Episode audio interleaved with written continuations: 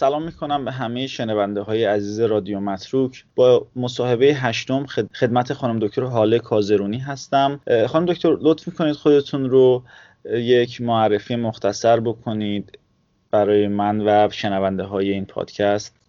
بله خواهش می‌کنم. سلام. من دکتر حاله کازرونی هستم متخصص بیهوشی.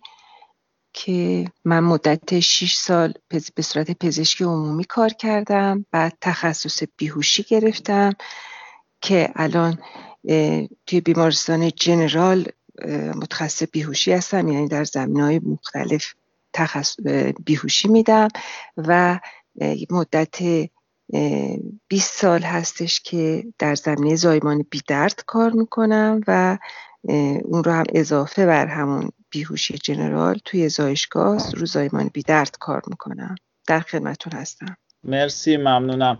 خب الان عمدتا از چه طریقی شما ارتزاق می‌کنید؟ شما هم از این پزشکایی هستید که حالا business در واقع side business دارن یا اینکه فقط صرفا کار پزشکی انجام می‌دید؟ نه من فقط کار پزشکی انجام میدم و همیشه هم از کار پزشکی انجام دادم. کار دیگه جز کار پزشکی انجام ندادم. خب الان وضعیت درآمدی پزشکای عمومی و متخصص به صورت کلی توی کشورمون به چه شکلیه؟ این در واقع افسانه هایی که تعریف می‌کنن پزشکا درآمدهای مثلا میلیاردی دارن و اینها واقعیت داره یا اینکه چجوری داستان؟ شما بهتر می‌دونید. خواهش می‌کنم.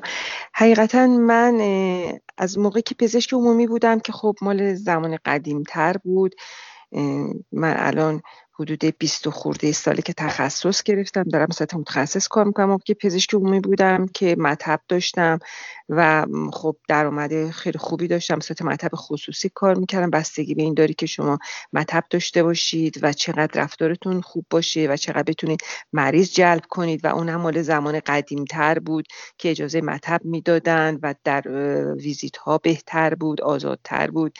اینقدر فشار نمی آوردن اینقدر مالیات ها سنگین نبود. من اطلاعی از وضعیت جدید مطب ندارم.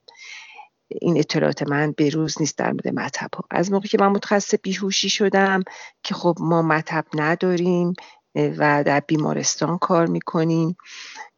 پزشکان بیهوشی که در بیمارستان ها کار می‌کنن چون به صورت مستقیم با مریض سر کار ندارن و حق و زحمه خودشون رو از بیمارستان ها می‌گیرن بلا فاصله حق و زحمه که گرفته می‌خواد کسب میشه از مریض بلا فاصله مالیاتش هم گرفته میشه. یعنی حلال ترین پولیه که مخصص بیوشی می‌گیره.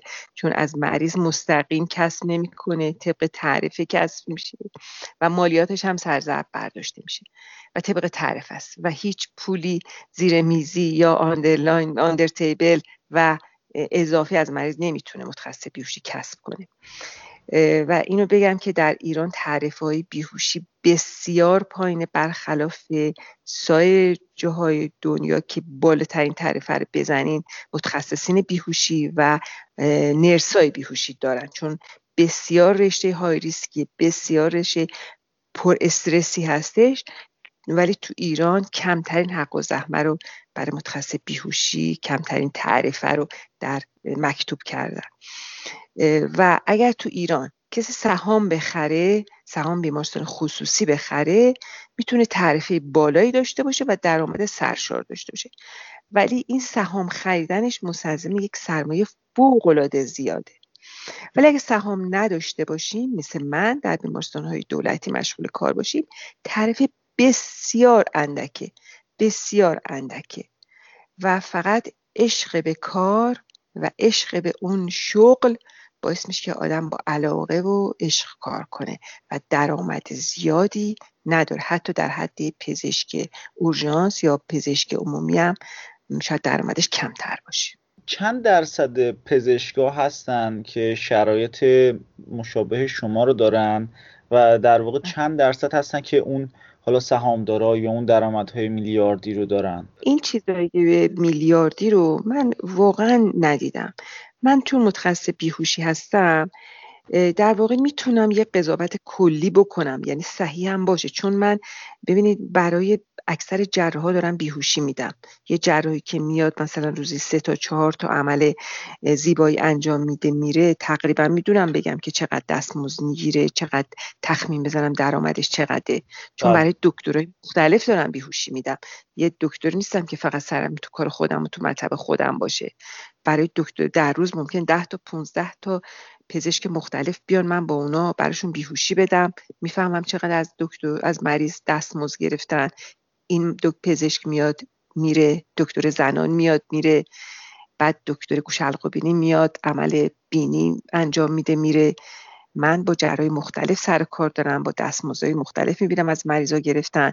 یعنی می‌تونم بگم به شما تقریبا. توی کلینیک های مختلف کار کردم. علاوه بر کار دولتی دارم باز تو کلینیک های خصوصی هم میرم.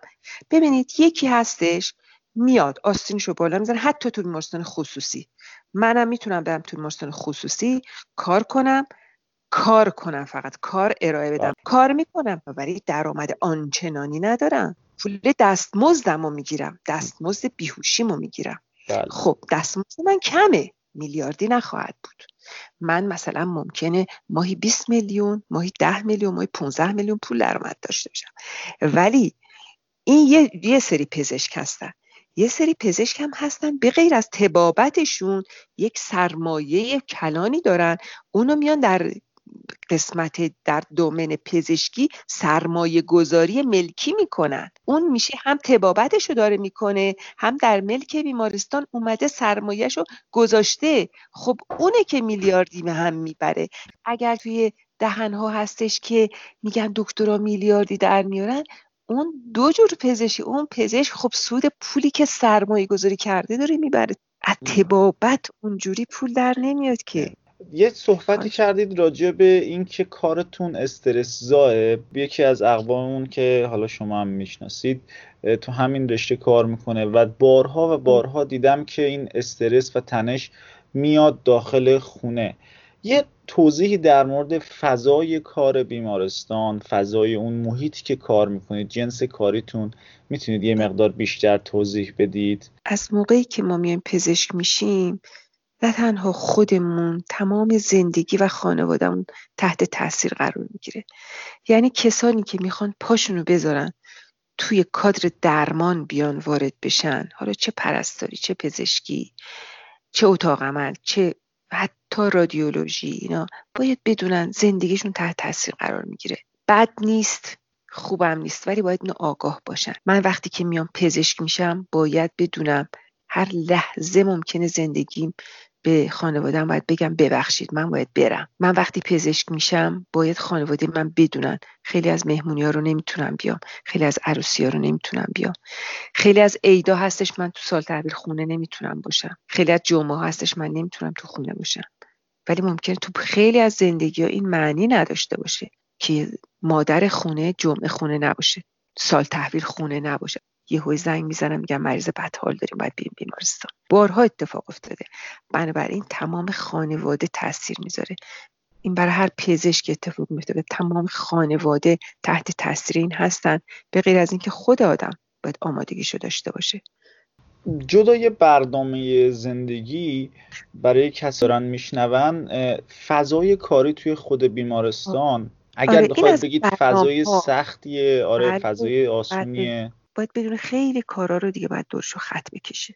خیلی کارهایی که دلش می‌خواد دیگه نمی‌تونه بکنه. خیلی کارهایی که تو جوانی ممکن همه بکنن چون باید خیلی بشینه وقتشو بذاره برای مطالعه. اگه مطالعه نکنه پزشک خوبی نمیشه. باید بشینه وقتش بذاره برای مطالعه خیلی کاری که تو جوونی همه کردن ما نمی‌تونیم بکنیم. وقتمون رو باید بذاریم برای مطالعه اون تفریحات دور هم بودن و وقتی که برای لذت تفریح. اگه هر کسی هر چند ساعتی در روز می‌ذاره برای تفریح ما اون ساعت رو بذاریم بعد مطالعه کردن. بعد توی محل کار استرس محیط کار ما بسیار زیاده. صحنه‌ای که ما ببینیم با صحنه‌ای که بقیه در محیط کار می‌بینن متفاوته. یعنی چیزایی که ما دیدیم تو ذهنمون نقش میبنده توی پس ذهنمون میمونه رو عاطفه رو احساسمون اثر می‌ذاره. صحنه رو دیدی مریض چاق خورده میارن مریض تصادفی میارن. مریضی میارن که قفسه سینش باز شده استخون شکسته مغزش ریخته بیرون دهنش خون داره میاد بینیش اصلا پاره شده. چشمش پاره شده ضربه خورده یا سزارین شکمش رو باز می‌کنن صحنه مختلف ما دیدیم از موقعی که وارد دانشجویی شدیم. کم کم به اینا نه که از اول خب برامون خیلی سخت بوده. روزای اول قش کردیم حال تهوع گرفتیم. کم کم عادت کردیم تو بیمارستان. هنوزه که هنوزه هم صحنه‌ای رو می‌بینیم که حالمون بد میشه. نه که بگم قصی القلب میشیم اتفاقا خیلی حساس میشیم. استرس بسیار زیادی به وارد میشه تو محیط کار. خیلی فرق داره با یه معلم خیلی فرق داره با یه کارمند بانک. استرس فوق العاده زیاد. بعد استرس هایی که هر لحظه اورژانس وارد میشه تو کشیکا هر لحظه شوک ممکنه با آدم وارد بشه. مریض بدحاله مریض پر استرس وارد میشه. باید بتونیم رو جمع جورش کنیم. خیلی فرق داره با مشاغل دیگه. استرساش هم فوق العاده زیاد. توی میون کلامتون یک چیزی صحبت کردید که خانم هایی هستن که از خون میترسن. اتفاقا که از بله. سوالام این بود.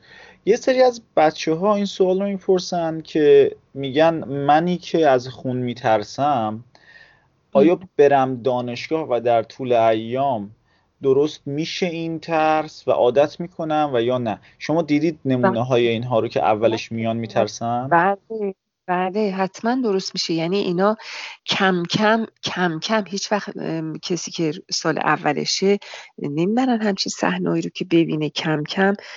اولا که علوم پایه فقط خوندنی هستش. اصلا بیمارستان با مریض تماس نداره بعد کم کم میره بیمارستان کم کم میره بالا سر مریض اول با مریض صحبت می‌کنه بعد کم کم شروع میشه به دیدن با آشنا شدن با مریض تماس با مریض حتی وارد اتاق عمل شدن وارد بیمارستان شدن. من خودم الان سالها تجربه دارم یه نفر که بار اولش میاد تو اتاق عمل حتما جلو نمی‌ذارم بره نگاش می‌کنم. میگم مثلا بیا بشین عزیزم جلو نرو. حتما زود میارمش بیرون چون اغلب فینت می‌کنه یعنی قش می‌کنن میارمشون بیرون می‌بینم رنگشون داره میپره. زودی راهنماییشون می‌کنم. میگم بیا بشین یه چیزی بخور. کم کم اینا رو وارد می‌کنن و اینا بعدا خودشون ای میشن چاقو دست می‌گیرن. بیستوری می‌ذارن شکم مریض رو باز می‌کنن سزاری هم می‌کنن. نه هممون اینطوری هستیم. مسلم ما هممون آدمای بالاخره رعوفی هستیم. هیچکس از دیدن خون همه ناراحت میشیم. ولی همه می‌تونن بهترین جراح ها بشن. میگه کم کم وارد این محیط میشن. همونایی که روز اول فینت می‌کنن تو اتاق بعدا بهترین جراح میشن. من این سختی هایی که از زبان شما شنیدم طبق برداشت من اینجوری بود که سختی هایی بود که مشترک بود بین حالا مردا و خانم ها بله. سختی های رشته پزشکی حالا چه عمومی و چه تخصص اختصاصا برای خانوما چیه؟ یعنی خانوما چه سختی رو می‌کشن که آقایون اون سختی ها رو نمی‌کشن؟ خب خانوما یه سختی های بیشتری رو می‌کشن. من همیشه تو میت کار میگم. به خاطر اینکه حالا یه شاید تو ایران فرهنگ اینطوریه. همیشه من وقتی که کشیک میدم با آقایون صحبت می‌کنم. میگم که ما الان با همدیگه داریم کشیک میدیم. این همه کار با همدیگه داریم انجام میدیم. ولی وقتی میریم خونه این آقایون وقتی میرن خونه یا به هر فرهنگ ما اینطوری تو خارج هم همینطوریه. وقتی بله. میریم خونه برای آقایونی که میرن خونه یه خونه گرم آماده است. یه غذای گرم یه چای جلوشون می‌ذارن. بچه هایی که آمادن میگن بابا اومده میرن بچه ها استقبالشون. یه خونه آماده لباس های تمیز. ولی ما وقتی میریم خونه مواجه میشیم با یه خونه که ریخت پاچی دست تازه باید آماده کنیم. بدویم بریم لباسمون در بیاریم لباسایی که بچه ها کثیف کردن لباساشون رو بشوریم. غذاهایی که نپختیم تازه بدویم آماده کنیم. خونه ریخت و پاچیده که یه روز نبودیم تازه آماده کنیم. یعنی تازه شیفت دوم کار ما شروع میشه. با نبود ما اون شیفتی که تو خونه نبودیم با یک خونه مواجه میشیم که 24 ساعت اونجا غیبت داشتیم.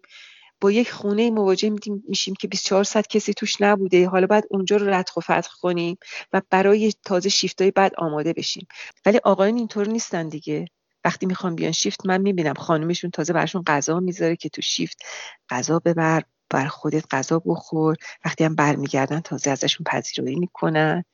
من همیشه به همکارای آقایونم وقتی شیفتام تموم میشه به آقایون میگم آقای دکتر شما میرین الان قشنگ خونه گرم و نرم و چای رو گاز ازتون پذیرایی می‌کنن بهتون یه خسته نباشته خوب میگن ولی ما میریم هنوز این لباس رو در نیورده میدویم شیفت دوممون شروع میشه. صرفا به عنوان یه خانم آیا سختی های بیشتری نسبت به مردها نسبت به دوران که دوران طلایی دانشجویی دیگه همه دوش به دوش هم درس می‌خونیم. اگه ازدواجم کرده باشیم بالاخره دانشجویی با هم دیگه درس می‌خونن. زن و شوهر دانشجو باشن با هم درس می‌خونن با هم کارا رو می‌کنن به خونه زندگی می‌رسن. دوران تحصیل دوران خیلی خوبیه.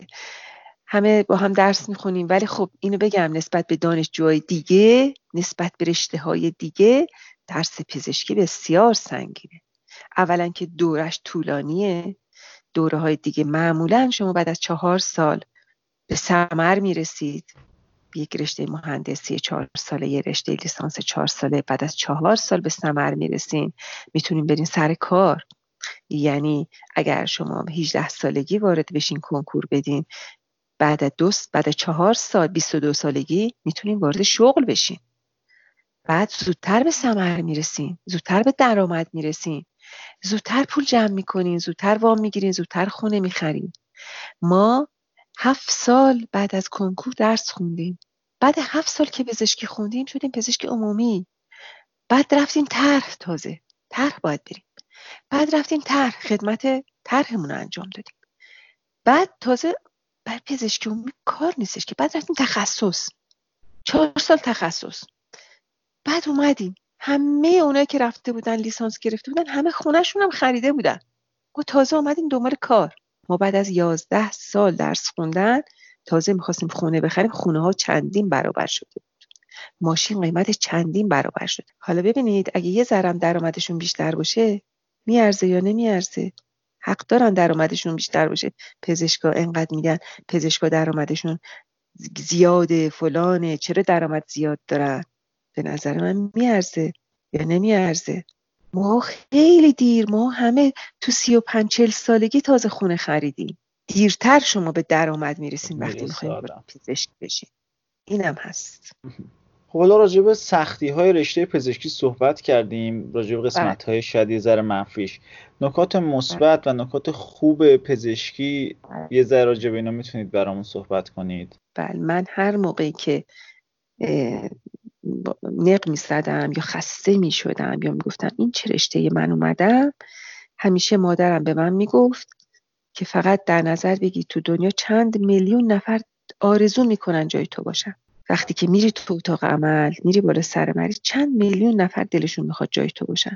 و واقعا هم همین بود. یه جنبه دیگه ای داره که آدم لذت می‌بره.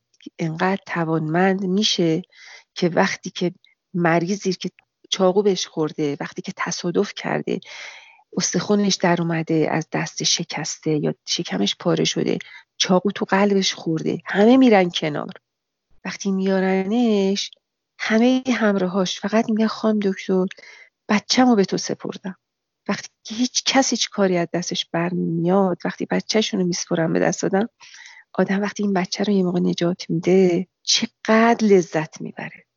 وقتی یک واسطه ای هستی از طرف خدا که این کار انجام میدی چقدر لذت بخشه. چه احساس خوبی به آدم دست میده که آدم از شغلی که میاد امرار معاش بکنه اینقدر دعا پشت سرشه. این حسی که دارید میگید یه حسی که فکر می‌کنم اغلب آدم ها تو زندگیشون نتونن تجربه بکنن. اصلا نتونن بله. درک بکنن چه حسیه که دارید میگید.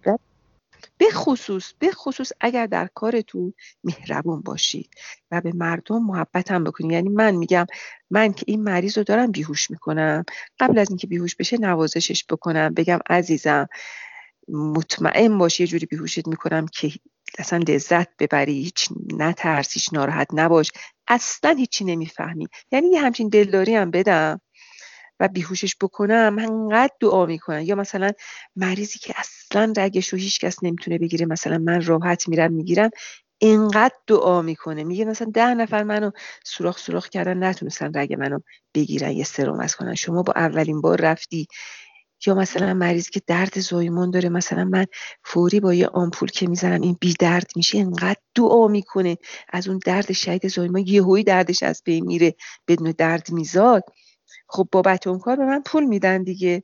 بله. ولی یعنی من دارم امرار معاش می‌کنم. ولی در حین امرار معاش یه نفر اینقدر منو دعا می‌کنه بعد میگه همون لحظه تو درد شدید زایمان به من میگه خدا هر چی می‌خوای بهت بده خان دکتر. خب این چه لذتی داره؟ ببینید اینم هست دیگه. من شنیدم اخیرا یه رشته ای هست به اسم هوشبری. این آیا اصلا ارتباطی داره با این تخصص بیهوشی یا نه؟ چجوریه؟ شما اطلاعی دارید؟ هوشبری در واقع همون اسم بیهوشیه که بیهوشی دو جوره. یکی اینکه شخص میره لیسانس بیهوشی یا هوشبری می‌گیره که این وابسته به پزشک کار می‌کنه. در واقع لیسانس خودش پزشک بیهوشی نیست. یک لیسانس یا کارشناس بیهوشیه. در اتاق عمل کار می‌کنه. مستقل نمی‌تونه مریض رو بیهوشی کنه چون پزشک نیست.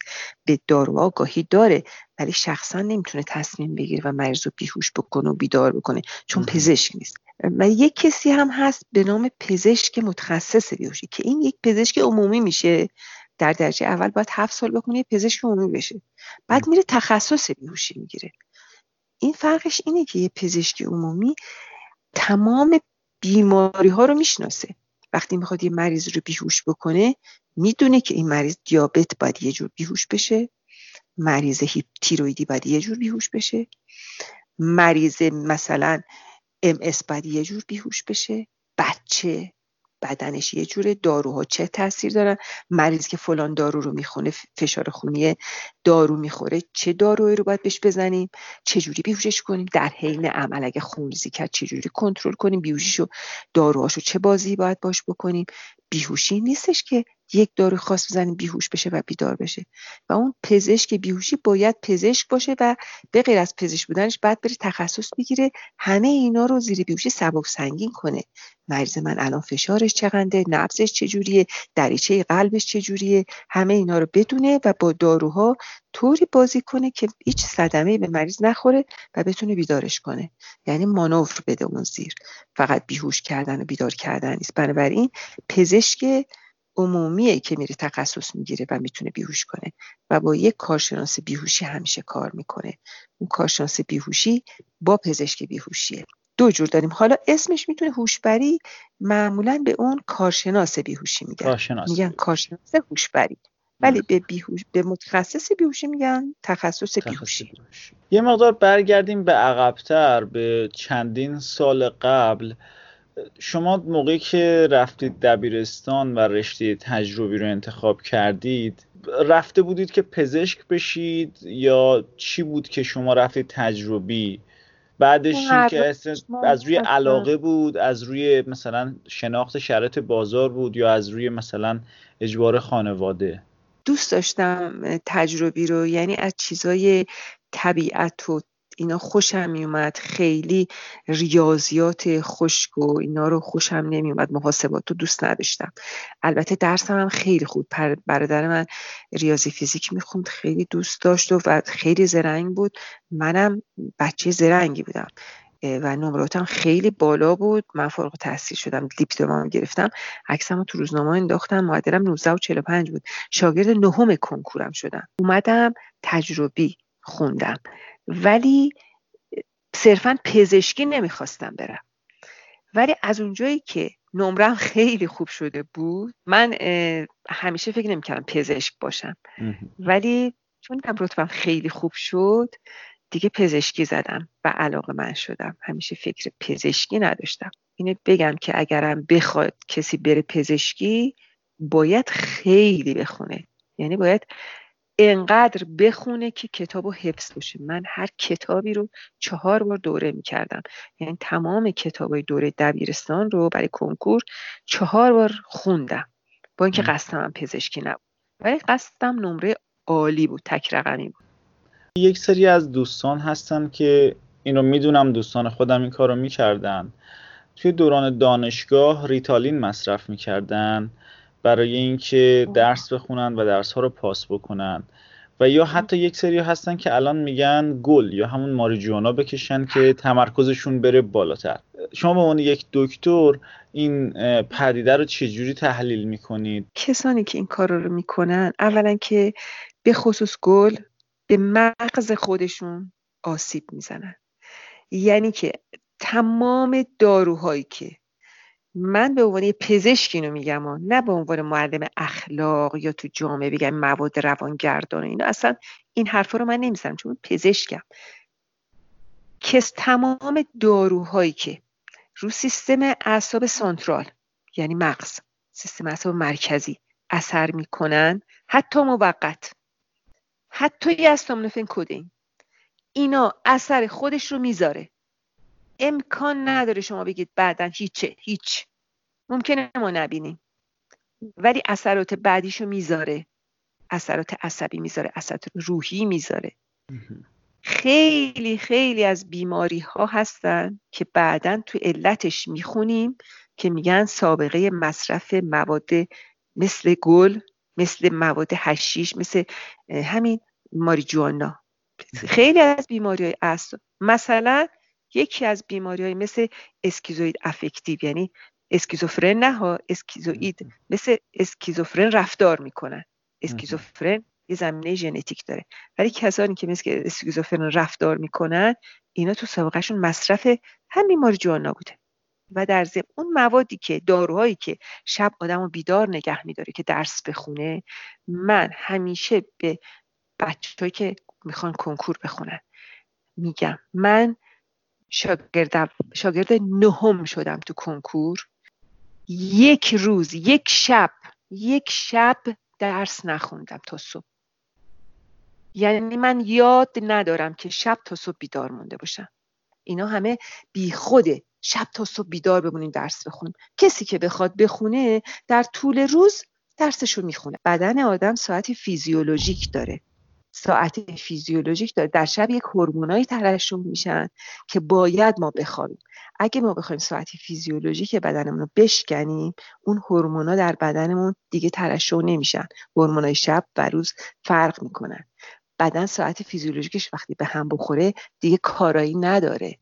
هیچ وقت اون چیز که شب ما می‌خونیم با اون چیزی که روز می‌خونیم یک جور در مغز آدم تثبیت نمیشه save نمیشه. اثرات جانبی این ریتالین چیه؟ بله. خیلی از بیماری, بیماری های روحی روانی می‌تونه بعدها تولید بشه برای آدم. اولا مهمترین چیزی که ساعت بیولوژیک بدن رو به هم می‌زنه. خیلی از هورمونای بدن هستن مثل کورتیزول هست هورمون رشد هست. خیلی از این هورمونایی که حتی در همون 18 سالگی هورمون رشد خیلی مهمه. کورتیزول بسیار مهمه.